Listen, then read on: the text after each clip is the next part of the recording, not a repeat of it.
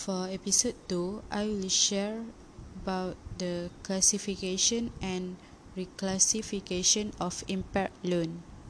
For the classification of impaired loan, with effect from financial year beginning January 1st, 2011, the default period for classifying a loan as impaired by banking institution will be three months.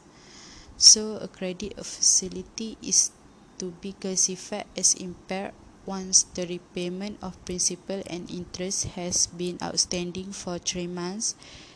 It is prescribed under Section C, paragraph 11, 11.1 of the guideline. In case of the credit card facilities, the amount past due refers to the minimum monthly repayment.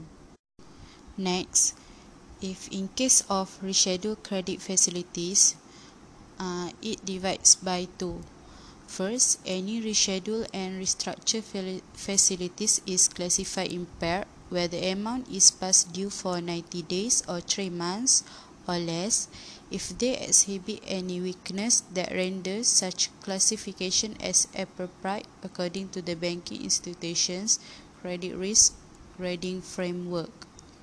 Second, any loans reschedule or restructure by agency counseling dan pengurusan kredit AKPK may be classified as impaired thereafter shall be in accordance with paragraphs paragraph 11.1 and 11.2 based on the new terms and conditions. Alright, let's continue about reclassification of impaired loans.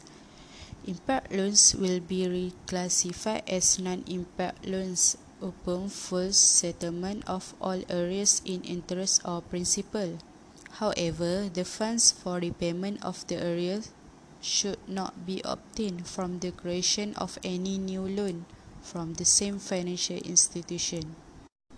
When it's come about reschedule or restructure facilities, it can only be reclassified as non-impaired when repayments based on the revised or restructured terms have been observed continuously for a period as determined by the banking institution policy on reschedule and restructure facilities.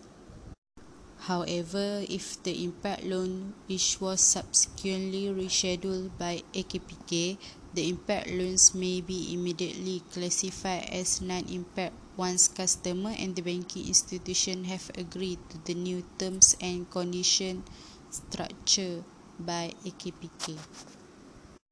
That's all about classification and reclassification of impaired loans. Don't forget to listen my episode 3.